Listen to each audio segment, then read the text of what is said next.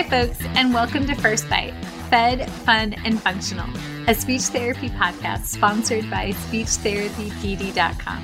I am your host on this nerd venture, Michelle Dawson, MS, CCC, SLP, CLC, the All Things Peds SLP. I am a colleague in the trenches of home health early intervention right there with you. I run my own private practice, Heartwood Speech Therapy, here in Town, South Carolina, and I guest lecture nationwide on best practices for early intervention for the medically complex and fragile child. First Bite's mission is short and sweet to bring light, hope, knowledge, and joy to the pediatric clinician, parent, or advocate. By way of a nerdy conversation, so there's plenty of laughter too. In this podcast, we cover everything from AAC to breastfeeding, ethics on how to run a private practice, pediatric dysphagia to clinical supervision, and all other topics in the world of pediatric speech pathology. Our goal is to bring evidence based practice straight to you by interviewing subject matter experts. To break down the communication barriers so that we can access the knowledge of their fields. Or, as a close friend says, to build the bridge. By bringing other professionals and experts in our field together, we hope to spark advocacy, joy, and passion for continuing to grow and advance care for our little ones. Every fourth episode, I join in. I'm Erin Forward, MSP, CCC, SLP, the Yankee by way of Rochester, New York transplant who actually inspired this journey. I bring a different perspective that of a newish clinician with experience in early intervention, pediatric acute care, and nonprofit pediatric outpatient settings. So sit back, relax, and watch out for all our squirrels and enjoy this geeky gig brought to you by SpeechTherapyPD.com.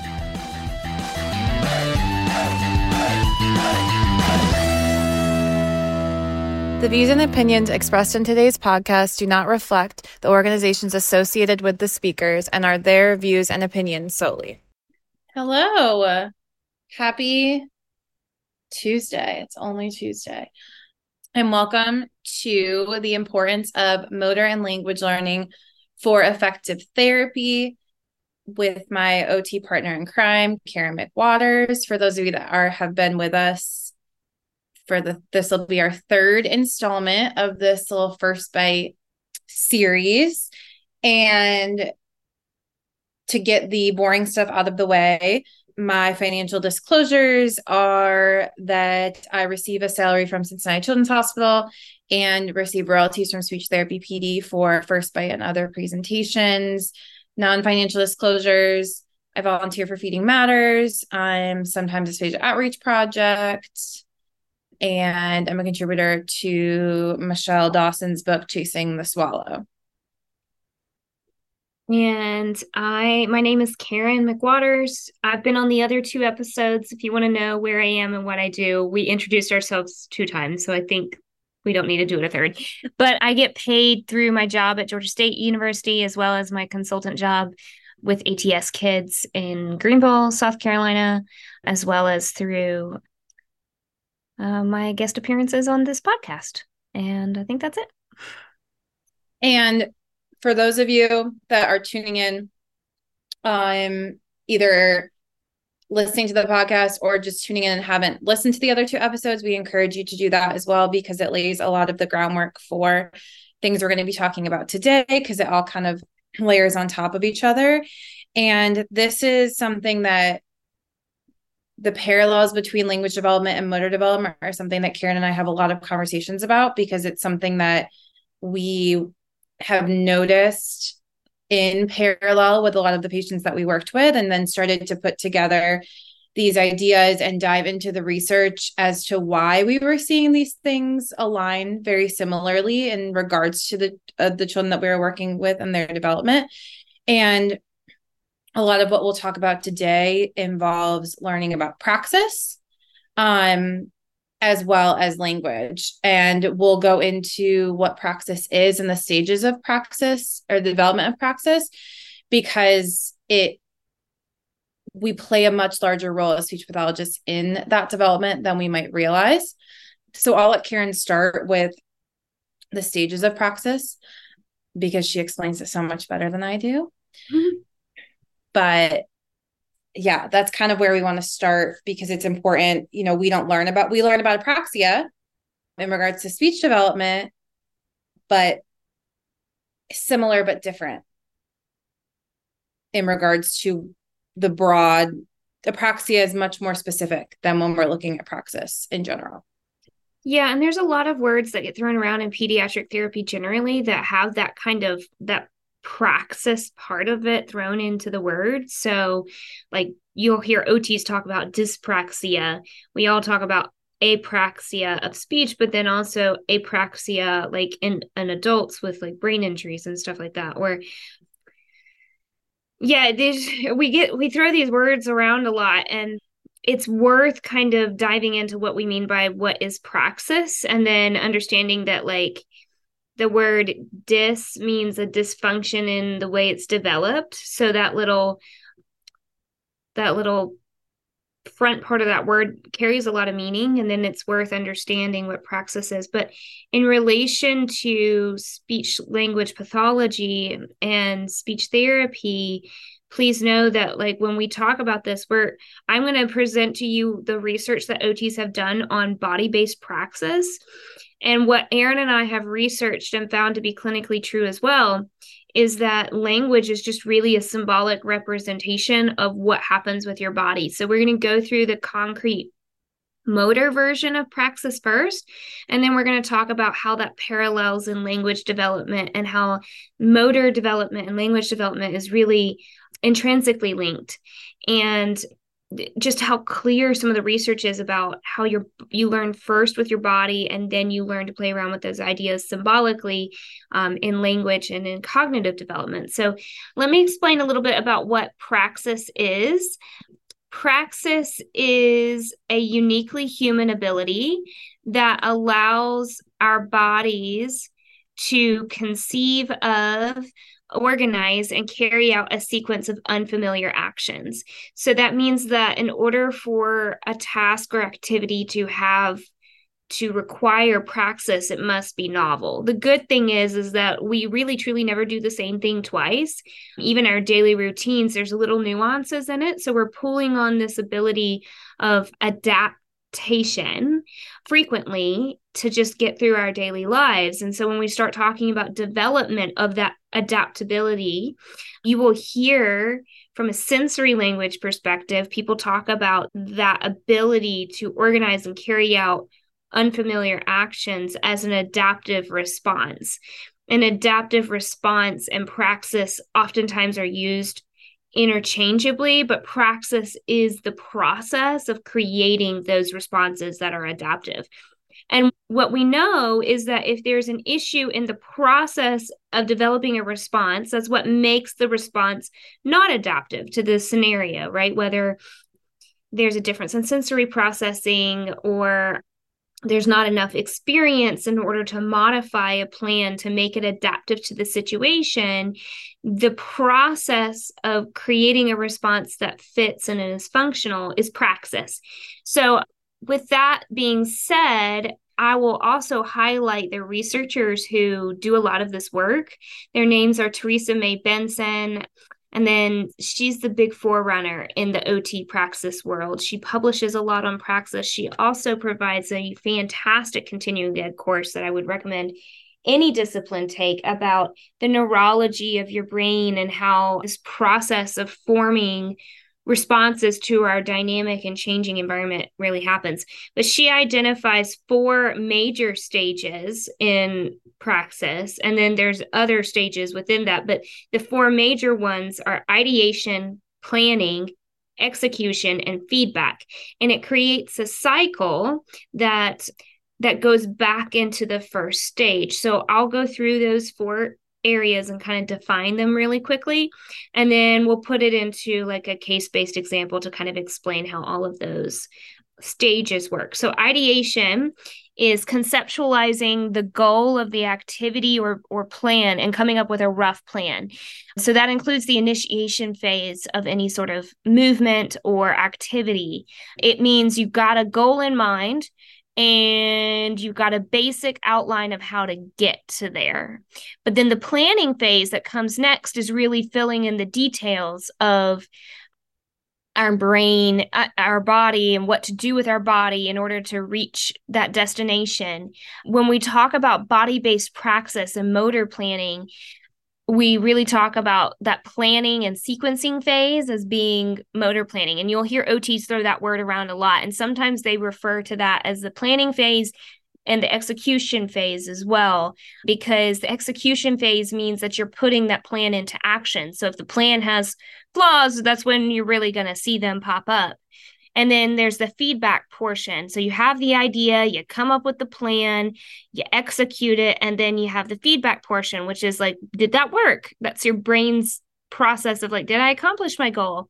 Um, some people refer to this stage as the adaptive response generator. If it didn't work, your brain develops a hypothesis about what to do differently. But I will also point out that that feedback section really heavily depends on sensory processing. So if you don't have reliable use of your sensory systems, it's really challenging to know if it worked or didn't work. Did you accomplish your goal? And also to understand uh, what to do differently next time. So go back to the, the first episode about sensory processing to understand a little bit about that framework because all four of those stages really heavily depend on sensory processing, but particularly that feedback stage is really where you can observe differences in sensory processing and integration. I will also say that our motor responses, what we understand theoretically about motor development, is that there's this experimentation phase where our ideation becomes dependent on our understanding of feedback and of observation of feedback through interaction with our caregiver. And so early, early on, before you can truly have well formed ideation, that feedback phase really starts first. And Erin, I, I think that you should probably talk a little bit about like communication as relates to that because that's where we see it happen a lot really early on is with differentiated baby cries, right? So that feedback from mom. I want you to talk about that a little bit. And that's how, like, so early on, and I, a lot of people, I used to explain it to, you know, when I worked in earlier intervention a lot, and you see an OT and a PT come in. And so often you feel like OT and PT, it looks like they're doing the same thing, but they're working their end goals and what they're focusing on are different, but the groundwork is the same. And early on in that development of attachment and communicating what I that first basis of communication are involuntary behaviors. So, how you develop the understanding of what those behaviors and those motor plans mean is by the response of your caregiver. So, when I like Karen said, do a certain cry. My caregiver knows I'm hungry and they feed me and I feel better. So I understand that that cry is going to get that response. Or when, you know, what it, I focus on this a lot with feeding with, you know, a lot of the infants that I see, their hands splay, their eyes get wide. This communicates I'm stressed take the bottle away from me. This is too much. And then that's how I build understanding that my motor movements have meaning. And so, what Karen and I talk so much about is how, as speech pathologists, we play such a large role in this development of praxis. And we might not even understand when we undermine it because that ideation piece is both cognitive and development of communication because so many of the children we work with might not have all of the skills to have an idea, execute it, mm-hmm. and then plan it, execute it, and then build on it. So they need to use communication and they need to problem solve with somebody else in a social situation to be able to grow these ideas and to be able to learn from them. And how often do we in sessions have an idea for them? They do something that's different and we stop them right there. Mm-hmm. So right away, they have an idea and we're stopping this loop of building praxis. And like Karen said, it is very rare that we do something that's exactly the same every time. So unless we're going to put a kid in a room that looks exactly like ours with the exact same voice and the exact same stimuli and the exact same positioning, we're setting them up for failure if we don't allow them to use their own ideas as well. And that in communication, every sentence I'm spewing out, unless I'm reading from a script, is slightly different than what I've said before. And so to develop these new ideas with language, they have to have their own ideas of how they want to say it. And so if we're so strict about exactly how we want a kid to imitate something and exactly how they need to say it, we're not making them adaptable for the world that they're living in and they're not building this loop. And to the point about their sensory system, we have to also understand that to know what feedback we're giving them. Because if we're giving them feedback that they're not processing because of the way their sensory system works, then that's not helpful. So I do need to understand their sensory system, like Karen said from episode one, to give them the right feedback to go through that loop again and build off of it as well. But there's yeah. communication in every part of that. Uh, and I would also say, too, if you cut the loop short, it's really hard to actually gather data on what they're able to do because it's not until they get to that feedback stage that you can actually see if they understood what they did or not, right? So, and that's really what matters for creating change. You don't get to walk with them everywhere to cue them. They have to understand the differences and the nuances in their performance, whether that's a communication ability or a motor ability and how that lines up with the environment around them, right? So it's all about supporting their independent use of, of here's a situation, right? The situation is I need to put my shoes on, right? The idea is the shoes need to go on my feet. The kid knows the shoes need to end up on their feet. The question is do they have a rough plan of how to put the shoes on their feet? They may have a rough plan, right? Like put my foot in the shoe. Well, how often do we have kids and this this happened all the time in the clinic, right? Where like they put their foot in the shoe and then they just start walking off and their foot is still halfway out of the shoe. What did that just tell me? They had an idea the shoe goes on my foot. I put my foot in the shoe and to them and their feedback, they've planned pick up my foot, put it in the shoe. They executed, pick up my foot, put it in the shoe. And then they start walking off as though the task is completed. And the feedback of, like, oh, the shoe's not on my foot, it's only halfway on my foot, did not process with them. That is more valuable to me clinically than how much assistance did they need to put that shoe on, right?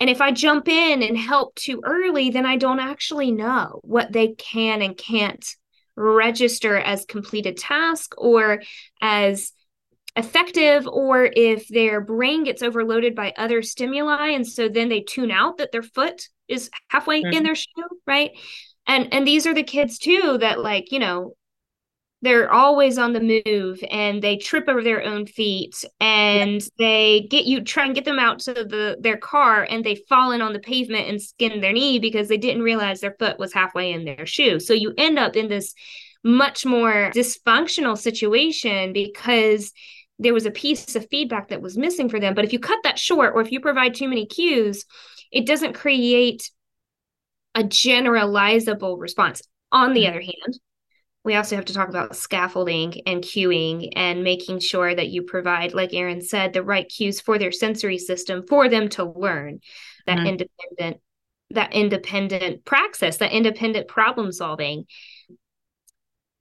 So it, it's a real balancing act between, you know, gas and brake. When do I step in to provide support and when do I back out to watch what they can do? Mm-hmm. Mindfulness of how much gas you're giving into the situation, how many cues is really, I think, the key in that. Yeah.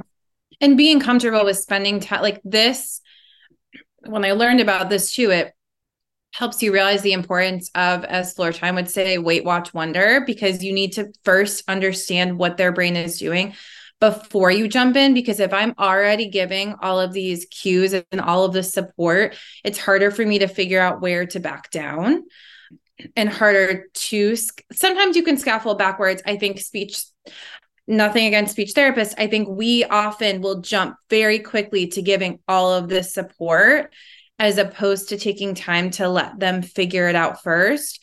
And sometimes the most passive way that I will cue, whether they're consciously listening or not, you know, in that situation where the child put their feet in the shoes and walked off, as they're walking, I'll be like, oh, my shoes aren't all the way on my feet. Like giving them in a joking, playful way some language to describe what's happening because whether they recognize it or not, their shoes are not fully on their feet. You're just stating something that's happening in their voice that maybe will make its way to, you know, or even in a much less sequential example, if I have a child that I have a lot of children on my caseload that are very medically complex that are working on tastes of food. Maybe they can't self feed.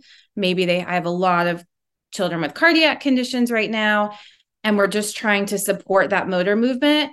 And my one of the things I will say is always use the exact same cue as much as you can at the beginning so that they're understanding what's going on. So whether it's eat or bite or whatever family wants to say. So you're giving them something to support that development of what's happening with their body. Yeah. Yeah. The other thing that I will say, sometimes I'll give a cue that doesn't have it's an emotional cognitive cue without language, also known as a sound effect, because sound effects really do allow you to bring attention and pair some sensory sensations together without overloading the cognitive part of their brain with processing the language. So, like for example, the the example of the kid in the shoe, if they didn't put their foot all the way in, sometimes they'll be like, ah, ah, ah, "Oh, my foot," right? Like, which is a lot more of like a mm. multi-sensory way of expressing the tactile feeling of their foot trying to cram into the shoe and at the same time giving that meaning through a sound effect, right? Rather yeah. than and that's a lot more like from the emotional centers of your brain and less from like the cognitive language centers of your brain. So it just pulls a different cognitive load along with it, which can sometimes be helpful. Yeah. When we talk though about like motor and language development, and when we talk about language specifically, we're really talking about language being like a symbolic form of those stages, right? So, like, first, I have an idea of what I want to communicate, then I plan how to communicate that, then I execute it, and then I get feedback. Did I explain that? Okay. Mm-hmm. Mm-hmm. Like, the message the mode of communication, the delivery of that, and then feedback from the other party of like, did that work? Don't know, you know? Mm-hmm. And especially for, and this is where we're going to talk about this too. We're going to go through typical development and how typical development motor movements lead to language milestones. But we're also going to talk about our, our Gestalt learners because they learn language that way, but clinically, I've also seen them learn play skills and motor skills that way. And sometimes their language is a window into their learning style that you wouldn't otherwise be able to harness. Yep. The other thing I will say quickly is that when children have a limited range of how to play or how to use their body, you often find that they have a limited vocabulary and how to communicate meaning mm. and needs as well. And that's why speech and OT end up working together. And this is also why it's not very helpful to use flashcards of actions because also in a picture they're not actually moving. So if you read like if you really think about it, like sometimes you'll show a kid a picture of like jumping, but they're not like you have to understand that very symbolically. Like that multi-sensory, if we're trying to neurons that wire together fire together, if we're trying to really build that depth of understanding and memory, that emotional, like Karen said, connection can increase their memory of it. And that motor movement can also increase their memory because you're pulling those things together.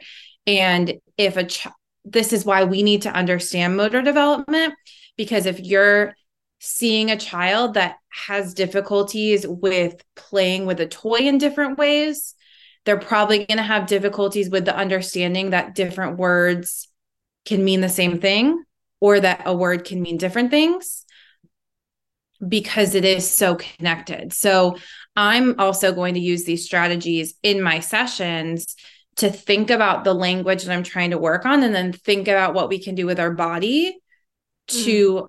also to build that understanding because that's the most effective way for them to learn it. Yeah, I love the way that you think about how your language impacts what activities they participate in so that you can use more of your language to help them understand what their body is doing and, and feeling. OTs think a lot about how can we expose them to different activities and novelty and see how they adapt. We think about that, but we don't think about you know our half of the deal which is you're there with them the entire time and using your your interpretation through language to help guide them i don't think that ots always think about narrating for them like what you you just mm-hmm. explained when we talk about motor development though let's go back and remember that we're talking about like when we go through this we're going to explain some some milestone behaviors that you see at different ages and stages. And what the research has started to point out is that the motor milestone will happen first and then subsequently there is a communication milestone that mirrors very closely what they did with their body. And so when you look at a list of motor milestones I encourage you to think deeper than just the surface level checkbox behavior, to think about what may be required by that body or that brain to be able to achieve that behavior because those are the observable checkboxes but the soft skills that underlie them is what leads to those that development so next week we're going to talk a little bit about activity analysis and what that is because that's a Thursday. Sorry, Thursday. Thursday, not next week. Next episode. episode. We're going to talk about yeah, activity analysis, which is an OT thing that we do to break down what an activity or a task is and what goes into it to understand, you know, some of the softer, t- tease it apart, understand what kind of components underlie it. So when we talk about these milestones, please be thinking deeper than walk at one, talk at two.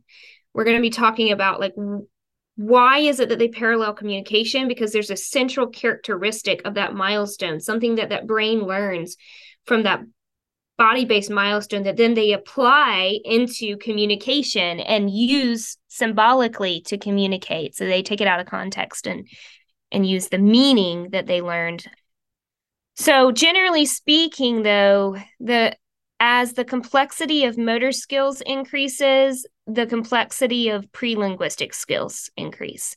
So and that's why you walk at one and you talk at two, right? Your motor skills get more complex and then language skills come a little bit later, but the communication milestones that go along with that pre-verbal language in typical development are really closely following behind all these motor milestones. And that's not something that I was taught in OT school was not I didn't learn the parallels between those two. And I know you know OT schools and speech schools they only have 2 years with you. They don't have forever. They but it's so it, helpful. And that's also why I will say from and this is just a quick side note is that because that walk at one, talk at two, a lot of that is building that sense of agency that my body can do something for me and then my communication can do something for me. And so if you have a child that you're working with that has communication differences, I also would encourage you to be cautious about taking away any of that body autonomy and agency that they have just to work on language because that can be very traumatic for a child when they don't feel as confident in their communication skills. And you can develop both at the same time. So taking away motor doesn't mean you're going to build that communication. When they start to understand that I can have more affect and emotion and connection with the way I talk, they're going to choose that. But that's just something I'm I am very passionate about and still allowing them to use gestures and movement and whatever they need to do to communicate and not take it away in hopes that they're going to talk instead.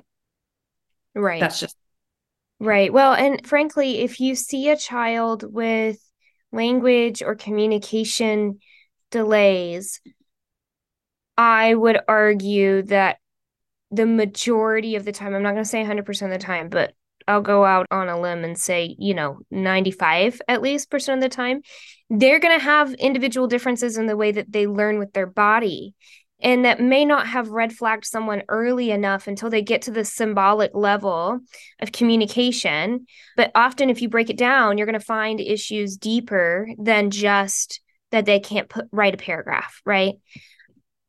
Let's go to like typical development and kind of outline how these things are connected. So, at seven months, a child will um, go through this exploratory phase where they shake and rattle things a lot. So they've learned to reach and grasp things. And now they're learning that when their hand moves and they shake a rattle, that a sound is made. Literature says that two to three weeks later, after this explosive exploration with cause and effect and timing of muscle groups and sounds differentiating the temporal nature of sounds. Literally two to three weeks later after this hand play with a rattle they start to do a reduplicated babble.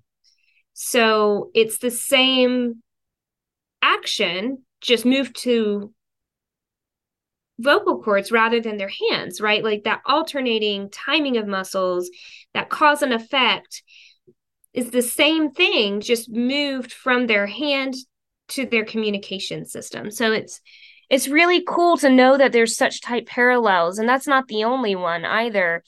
At a little over 1 to a little over 2 a child will like be able to place a bead into a container or pull objects apart and then at 2 years old they start to be able to string beads while they're learning those things with their body they start to learn to pair objects understand what objects allows them to do with them, which is a knowledge of affordances, and then make specific meaning with those objects. And then right around that age too, Erin, what happens communication wise?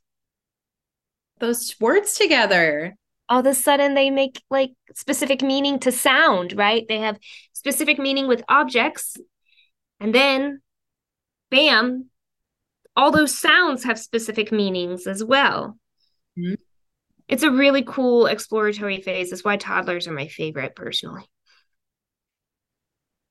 Well, and like, but think about for those of you that work in early intervention, especially, like Karen said, a lot of kids will get flagged because they're not communicating or they're not talking. And then you watch them and you're like, they only know how to do one thing with this object and so much of their play is like running around in circles and they're not truly engaged and, and so you watch and you're like and then you work with them and if you have this knowledge you can start to put that in place but you're like they really need to see ot too. Like they really need some help with their overall motor development. And and so often i think when you know if kids are walking and like once they get to that stage like parents don't it's not as noticeable about like what else might be going on with their motor planning until they maybe get to school. So we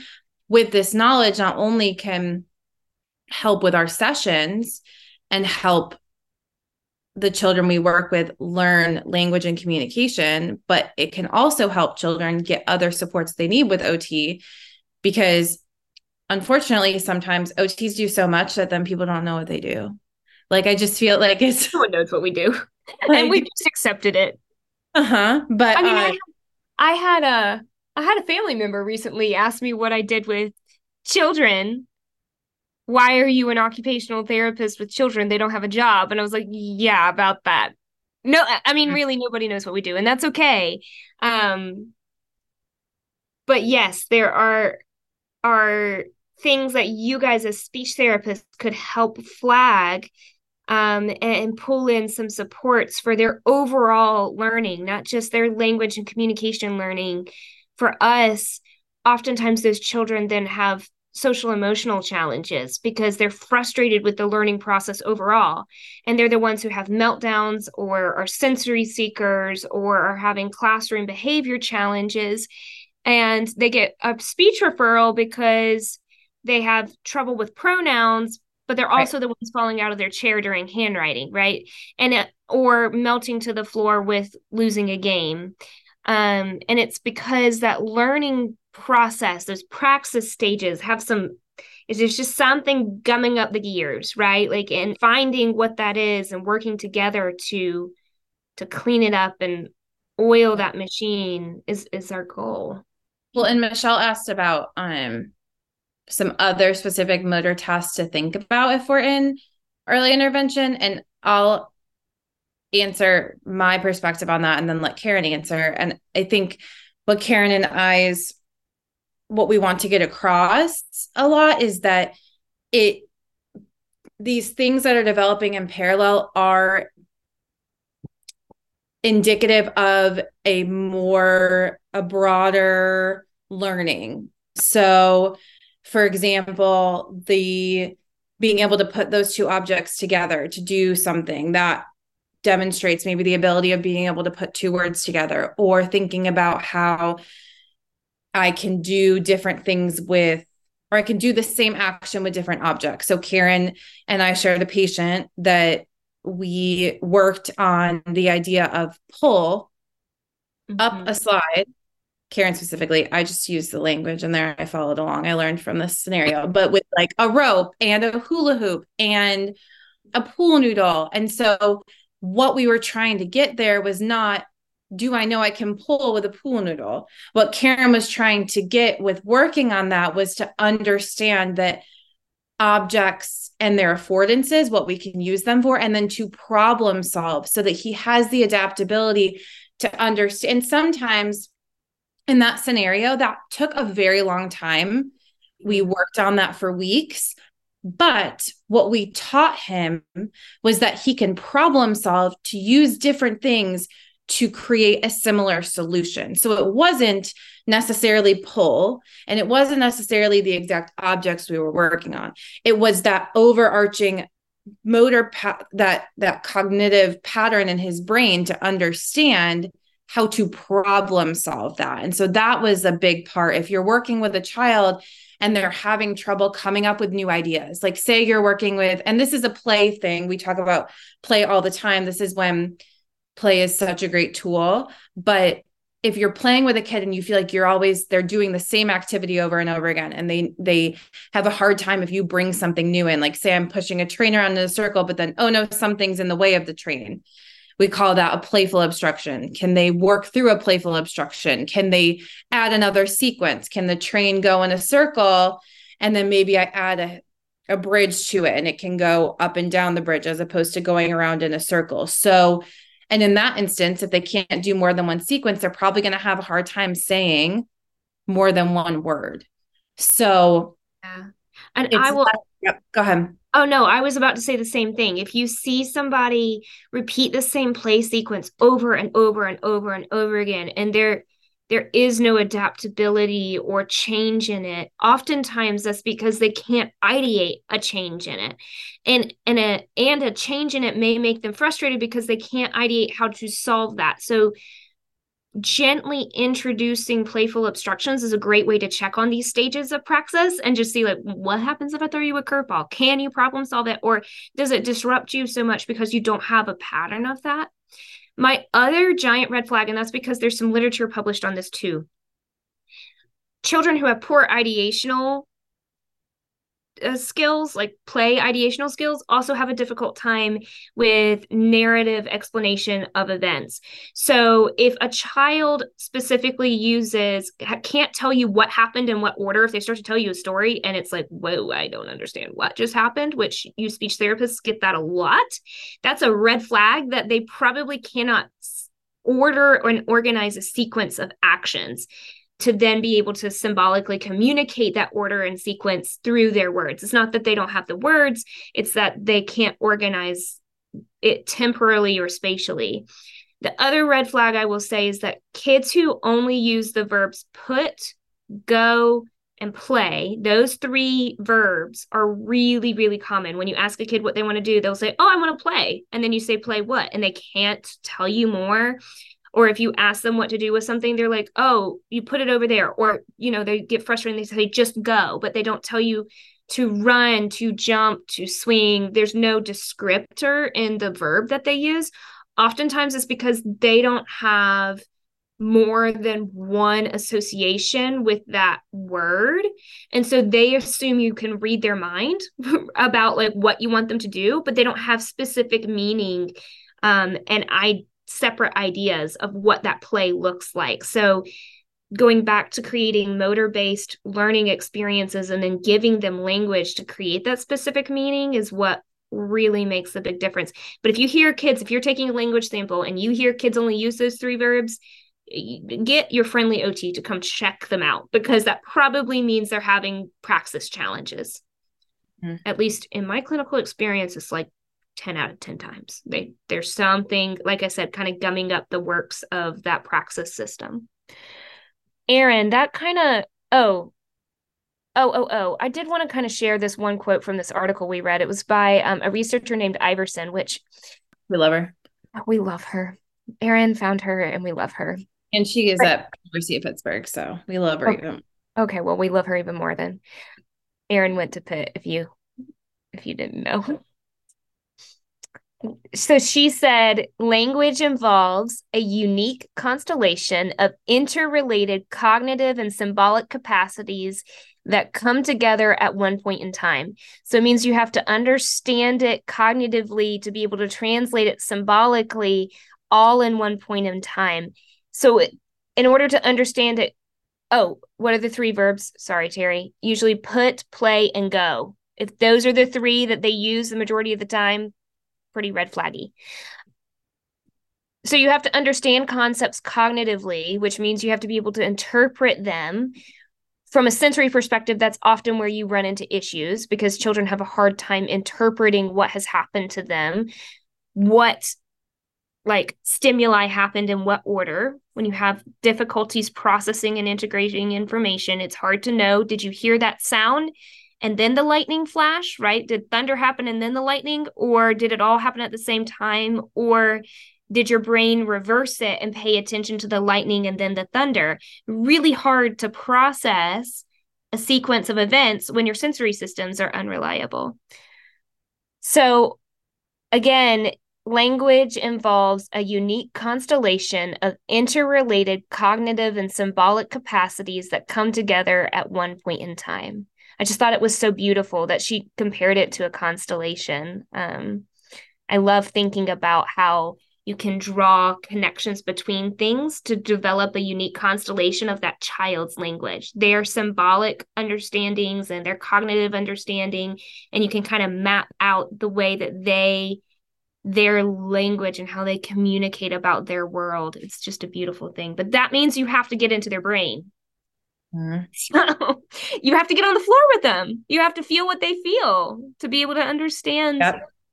Oh, the amount of times that Karen and I are like laying on the floor with a kid looking at something or like doing whatever they're doing with their body just to see why that might look a certain way to them or feel a certain way to them.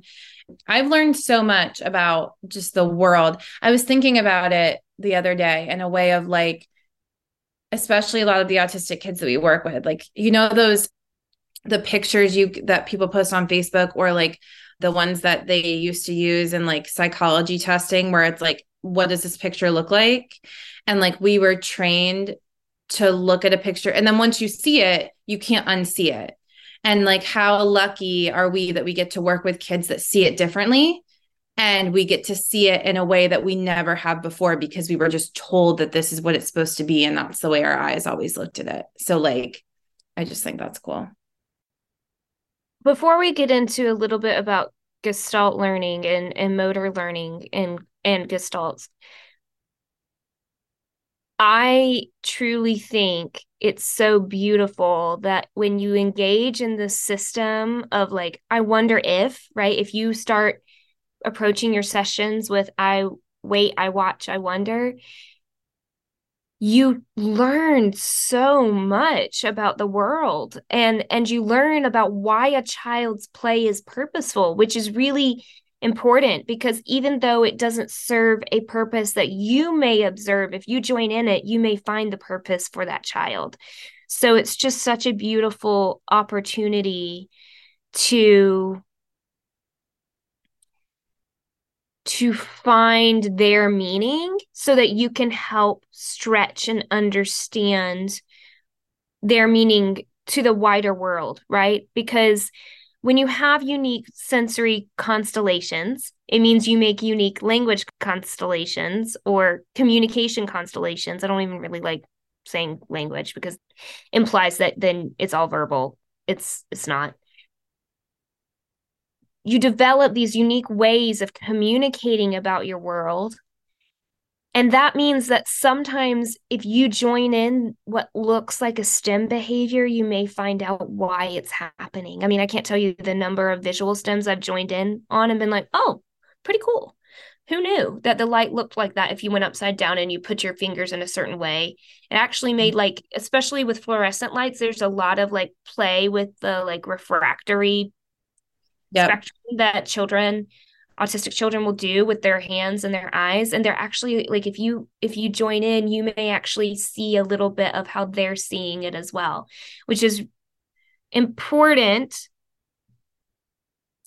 because we all can only operate from the base that we understand. You can't and it gives you it gives you freedom i think within your sessions to feel like when you work when you're focused on these capacities and these bigger cognitive processes within the context of what's authentic to the child, it gives you a lot more freedom. And honestly, it feels better. Like it just feels more joyful and it feels like, okay, I don't, I don't have to force them to do something that doesn't align with how I feel or how they feel. It, it, when I started to understand this on a deeper level and understand that there's so much neurobiology behind it. Like a lot of this isn't just us saying it because, like, the way that their brain is developing and processing this information, you're getting so much more bang for your buck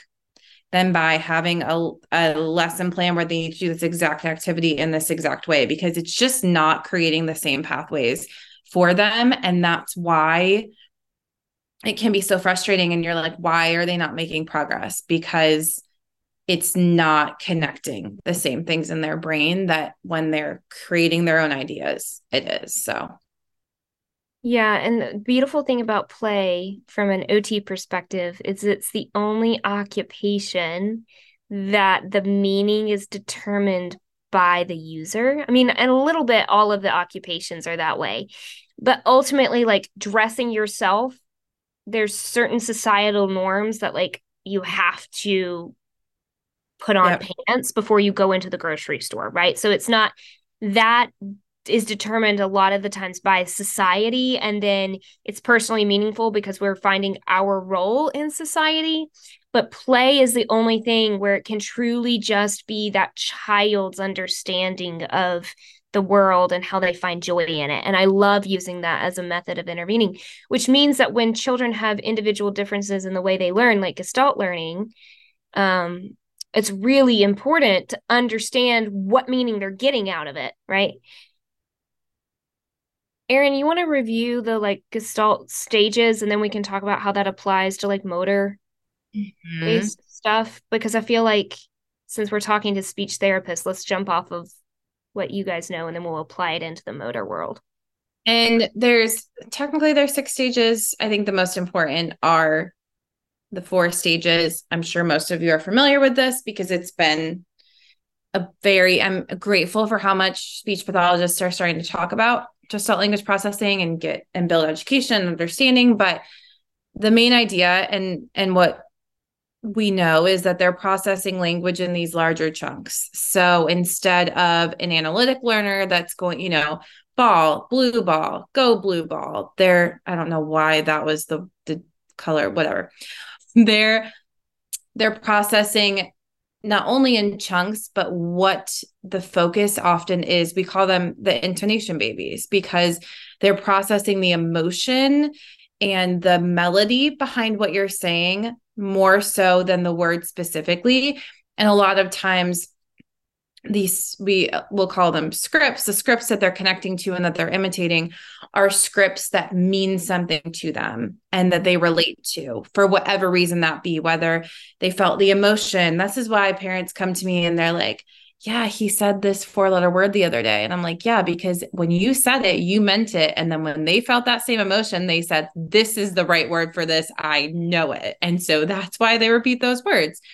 And so we're going to start with delayed echolalia. So some um it might happen you'll see some kids that will imitate right away but most of the time you'll hear them say a longer script some scripts are one word it depends but it could be down the road we had karen and i shared a patient who would always tell on his aba therapist unintentionally mm-hmm. because he'd be he'd come and he'd be like say stamps say stamps. And usually he would say it when it related to how he felt. So if we were doing something and he felt unsuccessful, he may have scripted something from his ABA session where he also felt unsuccessful. So it wasn't the script had more meaning behind how he was feeling. Mm-hmm. Then you're going to get to mitigation. So you mi- mix and match scripts. So, and that's really cool because you'll hear like, I'm trying to think of a really good example, but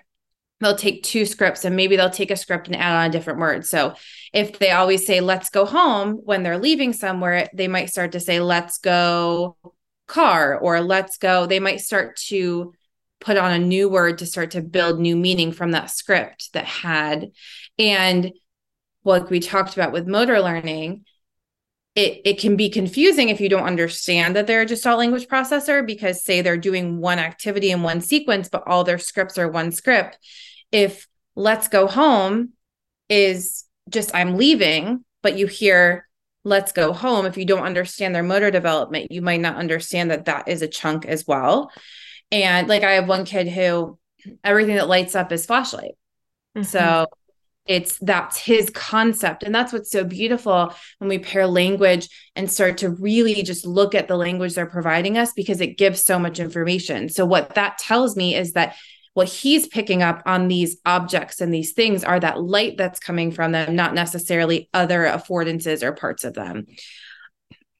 And then after mitigations, you might start to see those single words or two word combinations. And that's stage three. And then in stage four is where you start to hear like original phrases. And they often say you'll know they're getting into stage four when the grammar isn't correct. Because if they're scripting, usually the grammar, is correct mm-hmm. because it's this big chunk. So then when you start to hear words and the verb tense is inaccurate or the pronoun isn't the one that they're, you know, was originally used, you're like, oh, they're putting those words together. And it's so cool. What I will often say about gestalt language processors, and I tell parents this if they're immediately imitating you, it usually means that they trust you because it means that they have learned that you understand them and what you're saying is probably related to what they're feeling. So I would take that and just be aware of that because I don't ever take that lightly. If a patient is trusting me to that level, I'm very, I'm always very careful with what language I use because I know it can impact the way that they think about themselves and about what's happening. But even more so when they're imitating me immediately because I'm like, oh, I earned your trust. Like, I have to really think about what words I'm giving you because they mean a lot to you because of our experience. Yeah, and there's some really cool research about how word retrieval is really linked to sensory motor nodes. So, understanding what that word means is embedded into a sensory motor experience. I had a kid, there's a kid that Erin and I both treated. And the first time he communicated to me that he was bored or disliked what I was asking him to do, he didn't tell me that. He was almost in tears repeating five miles an hour. Lightning McQueen needs to go 15 miles an hour. And I didn't understand what he was saying. And I, I mean, I'll admit to it, I pushed him for like 30 minutes because I just didn't understand what he was trying to communicate. I went home and watched Cars because I knew he was interested in it. I was like, what is he trying to get to? I don't remember this part of the movie because usually, P.S., if you have kids that are into certain movies and they're pulling scripts from it, go watch the movie. It will tell you so much about it about what they are intending to communicate. Turns out that's what Lightning McQueen is grumbling under his breath while he's repaving the road that he destroyed. And he's bored and angry that he's being asked to do like a menial task that's boring to him. Turns out that's what that kid was communicating when I asked him to do an obstacle course two more times before we went somewhere.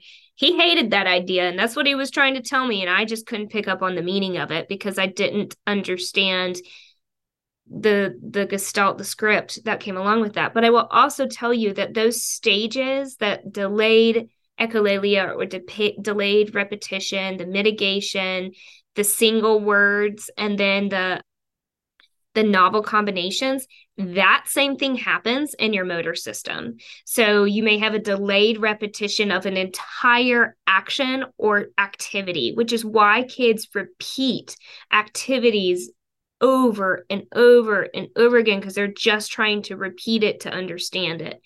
And then mitigating when you see a kid have two activities that they do, try combining them because you're more likely to expand their understanding and meaning by combining them before you add in new elements because you're just doing that mitigating thing with actions rather than than words. So there was a kid that we both treated that loved to ride his bike and he also loved speed bumps. So i put speed bumps in the hallway so he had to ride his bike over the speed bumps. And then eventually that bike got called his red jeep even though the bike was green and he understood that i was comparing the bike to his car that he liked to ride the speed bumps in. So it's just you have to combine those two gestalt mm-hmm. activities together to expand meaning and to really play around with symbolism because you've taken something familiar and given it a new context, which means you've enriched the meaning while working off of a sensory motor node that they understand. And to use their interest, like this is why also, I mean, we Karen and I shared a patient where like for months we did Mario and then for months we did Cars and then for months we did Nightmare Before Christmas because those were the things that he was interested in. And if you think about it, if you're understanding something in a chunk, then oftentimes you can expand within there so that they can learn these cognitive processes within something that they're really interested in. And the fact that we know that a lot of our autistic kids that we work with are gestalt language processors, we also know that they don't learn as well through repetition in the same way. So instead of repeating the same task, it's a I'm going to learn this process within this chunk, and then I might be able to carry it over to the same chunk, as opposed to some other children we work with where it might be like, here is the I'm working on um, sequencing, and I'm going to do sequencing with this activity, I'm going to do sequencing with this activity, and I'm going to do sequencing with this activity.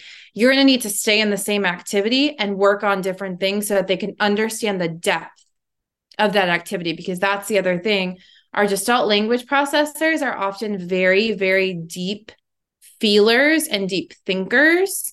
That's why they relate to these emotions. And so you're going to have to put on your like i'm going to pretend to be a crocodile hat or i'm going to you know it, and it has to be authentic. Like they know when you're pretending to be having a good time they know when they're angry and you're like, oh, yeah, that stinks. Like, no, they like you need to bring the emotion, bring the intensity, to attune, like we talked about with them. And that's when they're going to pick up on the gestalts that you're modeling. Otherwise, it doesn't mean anything.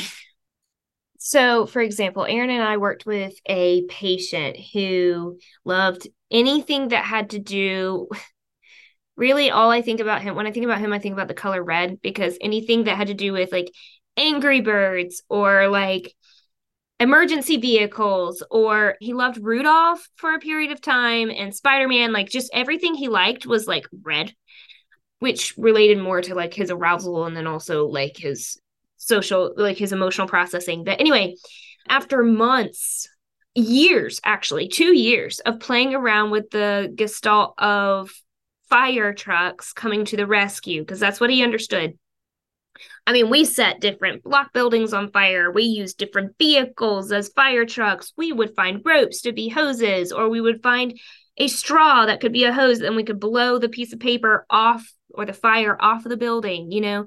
Just playing around with all of these elements, I then started to introduce a different action that those same emergency vehicles did, which is save rescued i mean stuck animals right? Like the cat stuck up the tree what are we going to do? We call the firefighters right? So me and the firefighter would go rescue all these animals. Well one day the animal got stuck way up too high on the playground and uh, the firefighter couldn't reach the animal and i was like oh no what are we going to do and he looked at me and then he mitigated in a new gestalt that I didn't know he had. He looked at me and he said, cowboy. And I sat there. Now, granted, I've worked with this child for a long time. So I understood when he said cowboy, he was referring to the gestalt of like cowboys and what they do.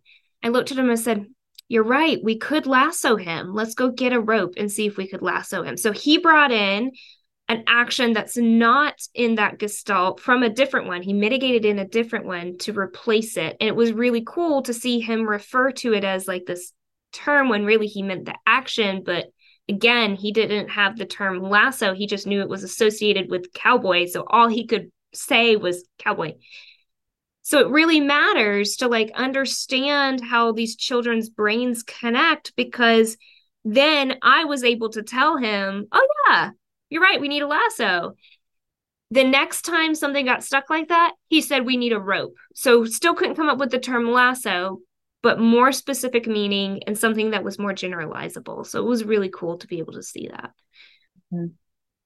And it's and I think the the big point too that like we talked about today is like we have this job and this role to help our children feel understood in the way that they problem solve and learn. And so if them we're able, from like my standpoint, if I'm able to understand how they learn, and then Karen gave him this language that he could then use because she was the only one that was going to understand that that's what he meant by cowboy.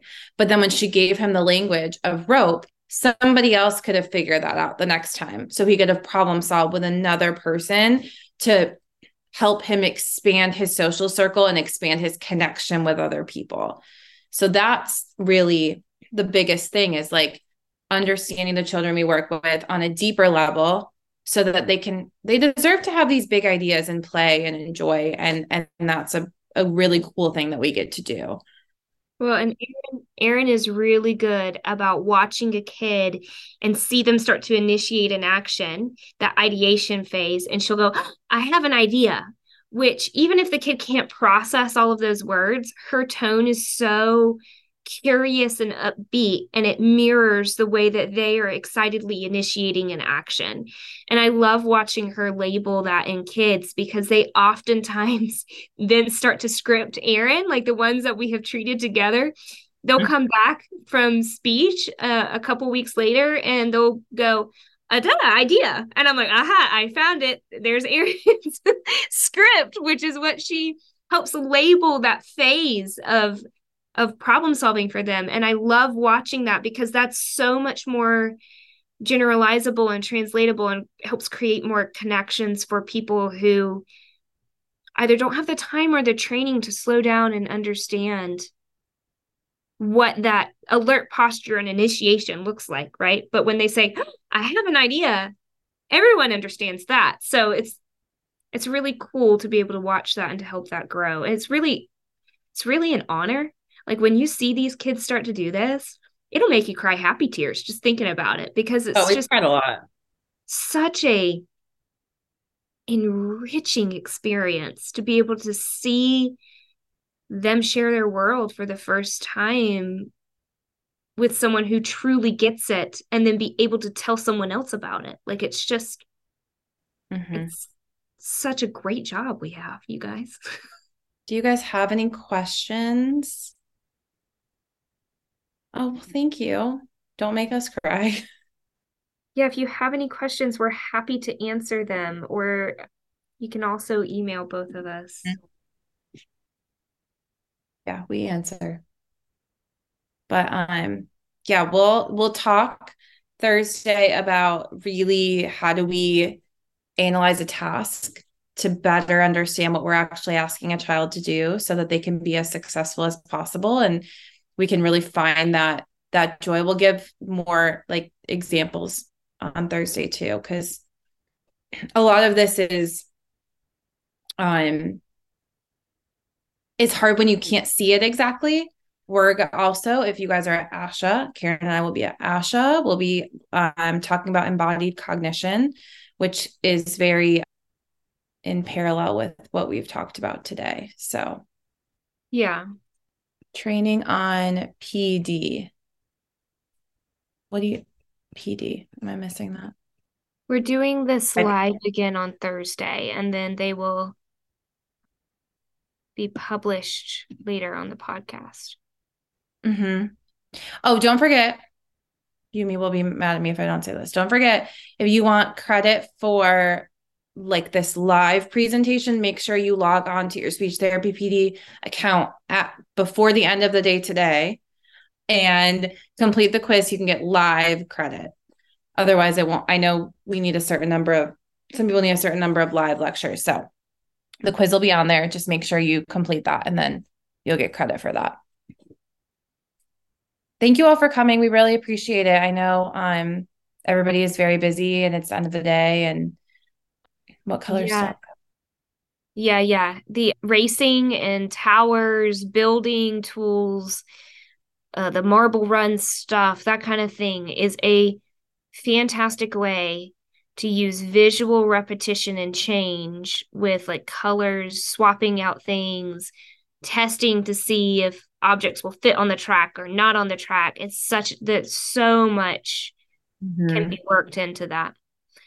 Specific research articles or resources that you can specify for you. Yes, Iverson is a great researcher. If you can find anything written by her, that would be great. She put out an article in 2010. It's like a 35 page article that really it's huge, but it's such a like take it chunk by chunk. Um, it's so rich with the parallels between um, motor and physical development, and that. Ooh, let me find the title of that article really fast because I don't have it written down. I have it saved somewhere. Let me go. And honestly, we're just grateful because it's nice to have like-minded. What is Iverson's first name? Mm. It's a great question. Uh, J M J M. I can't remember. We just keep up Iverson. Joan, I want to say Joan, but that's Joan Arvidsson. So I don't. I think I just uh the here. I'll call her Queen Iverson. We should call her Queen. Just call her Queen.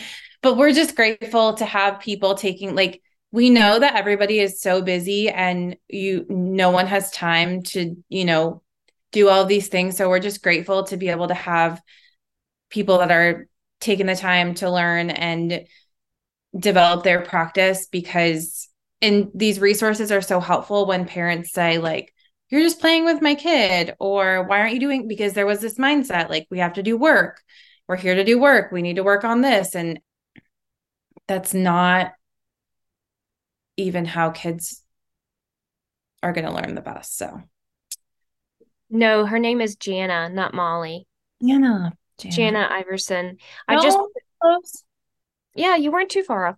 I just put the two article citations of two articles I would highly recommend. One of them is by Iverson about relationship between motor development and language development.